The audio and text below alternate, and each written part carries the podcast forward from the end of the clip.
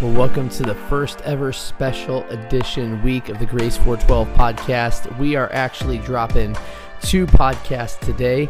We missed uh, last week when we finished up Romans chapter 12. We had some recording issues, and so we're going to release that one first. And then in about an hour or so, we're going to get part one of our new series um, called Graves into Gardens. And so, uh, as of last week, we were finishing up this series on Between Two Worlds on Romans 12 about what it looks like for us to live in this world. Um, with an eternal mindset. So, if you remember last week, we left off on Romans chapter 12 and verse 9, where the Bible says, Let love be without dissimulation, abhor what is evil, cleave or cling to that which is good.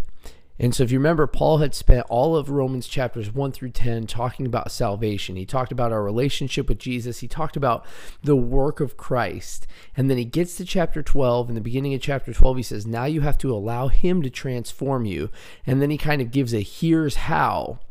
And then verse 9 becomes kind of the turning point for all of the book of Romans and honestly for all of the New Testament, where he says, Now let love be that word love there that he's talking about is that word agape love. That that is translated as an unconvi- unconditional love. It's the the highest form of love.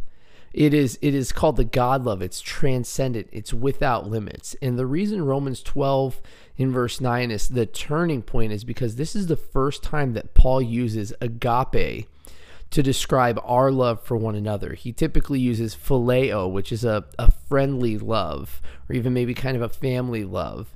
To this point, he had only used agape to describe Christ's love for us. But now he makes a turn after all of these chapters. And then in chapter 12 and verse 9, he says, Now here's your response. Your response is to love like Christ with this agape love.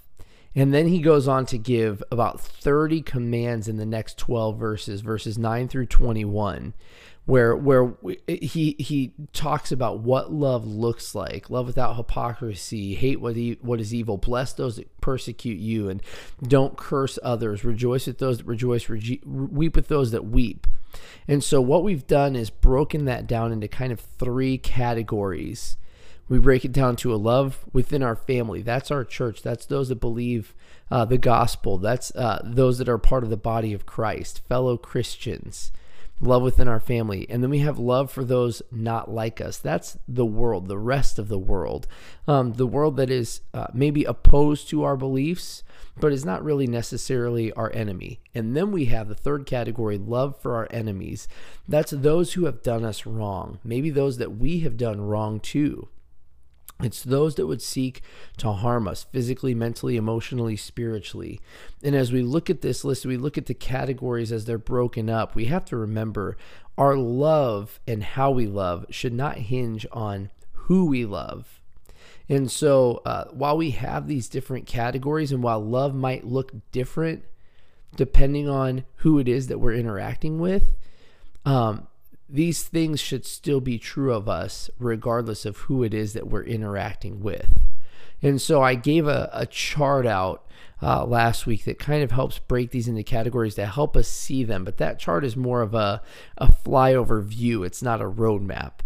Um, and so we go back and we look at Romans chapter 12 and verse 9 again, and it says, Let love be without dissimulation or hypocrisy. Hate what's evil, cling to what's good. Somebody once said hypocrisy is the devil's work in God's uniform. One of the biggest deterrences from the church today is fake Christianity. That's why when he says, don't let love have hypocrisy, the next word he says is abhor, which means to regard with disgust or hatred. So he says, let love be. And then he says the next very thing, hate that which is the the painful reality we have to face is that we cannot love as Christ loves without passionate hatred for what Christ hates. And I know this sounds IFB or legalistic or harsh or uh, you know whatever it might be, but it it's it's it's uh, an important thing for us to remember that sin will break us.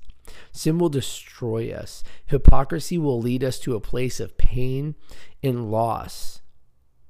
And a life outside of Christ, a life outside of God's will, uh, a life in pursuit of our own things, a life that is uh, evil by biblical terms, is something that, that God hates, but it's also something that is going to do us harm. And for us to love as Christ loves, we have to hate what Christ hates. Um, we think about, uh, like my son, my child. I'm careful with him. Uh, I'm careful what he does. Uh, I'm careful with the dog around him because I don't know what the dog's going to do when she gets excited and jumps too much. I don't hate my son. I don't hate my dog. No, I love them. And I hate the thought of something bad happening to him. Hating what is evil is about loving someone enough to care about not letting bad things happen to them. He says, hate what is evil and cling to what is good. What's important is that he says in verse 12, in chapter 12, verse 9, hate what's evil, cling to what's good. And then he spends the next 12 verses giving 30 commands about what is good, about what love looks like.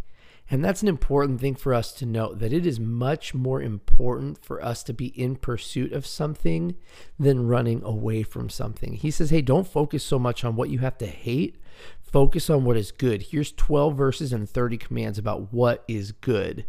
Let's look at it. Chapter 12, verse 10, he says, Be kindly affectioned one to another with brotherly love, in honor, preferring one another, not slothful in business, fervent in spirit, serving the Lord, rejoicing in hope, patient in tribulation, continuing instant in prayer, distributing to the necessity of saints, given to hospitality.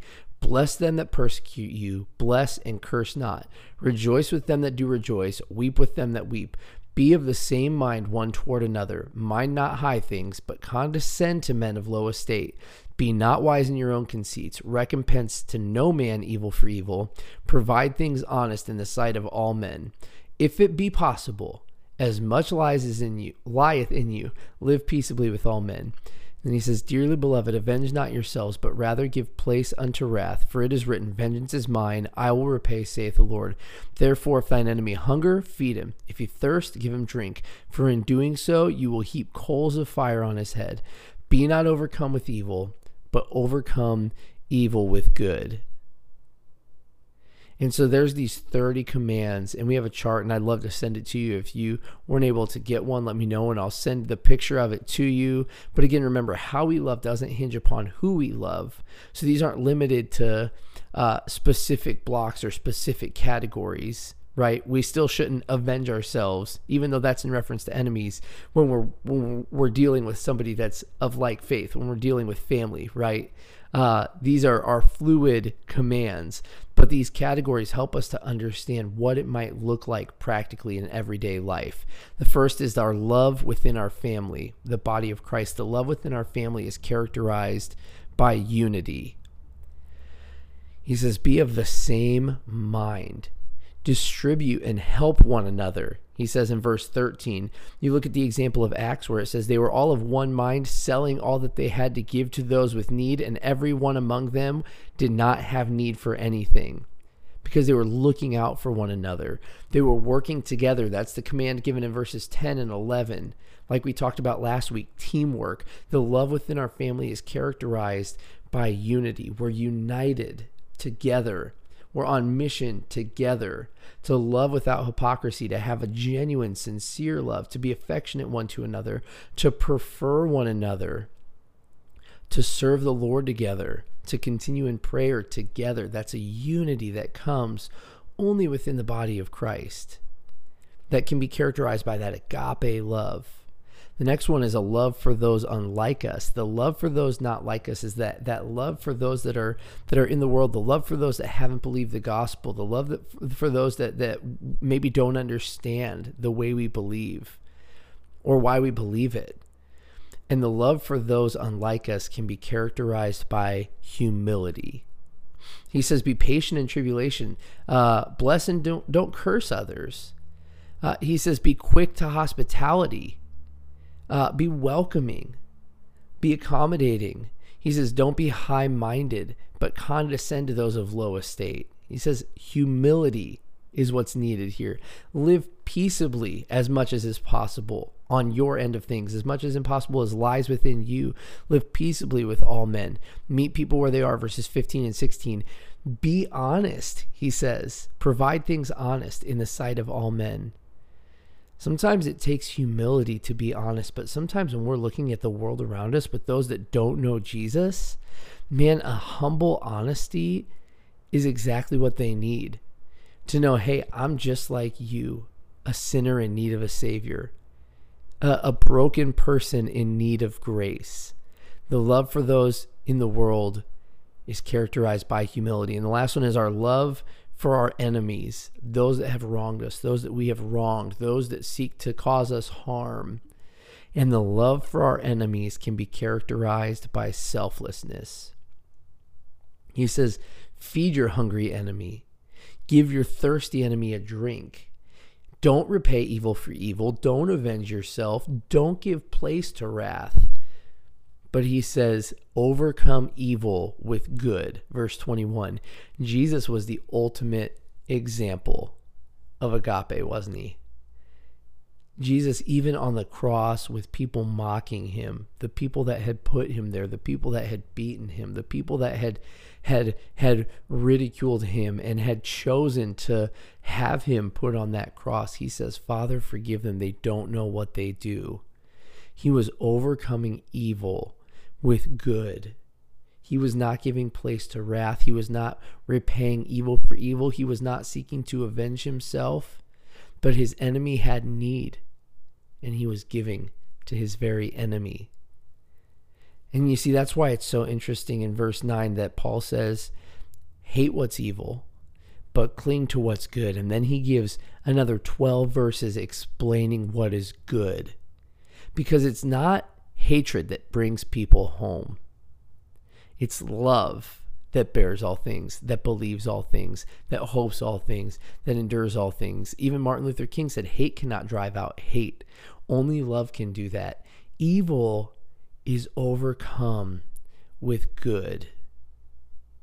What's interesting is if you go down that list of what Paul said, cling to what's good, and the list of, of, of what it looks like to love like Jesus, what it looks like to be good, don't be lazy in business. Prefer others above yourself. Bless and don't curse others. Rejoice with those that rejoice. Be quick to hospitality. Be humble. If your enemy's thirsty, give them a drink. If they're hungry, give them food. Those things, even by the world's standards, would be something that makes them say, oh, that's a good person. But this just further proves that God sets the standard on what is good. God sets the standard for what love is. And so last week, the end of Romans 12, the end of Between Two Worlds, the challenge was simple. Who is it that we need to love like Jesus? What group of people is it that we find the hardest to love? And the challenge is for us to consider the thing that Paul said, and that's this be not overcome with evil, but overcome evil with good. And uh, and so as we we lead into our Graves into Gardens series and we think about how God is in the process of turning this grave that we've created into a garden, how he's in the process of working all things together for our good and for his glory, then we get to take a part in that in the way that we love others like Jesus loved. That's the challenge this week and every week. So thanks for tuning in. In about an hour or two, we'll have Graves into Gardens Part 1 dropped on the podcast as well. Check that one out. And then we'll see you guys here next week.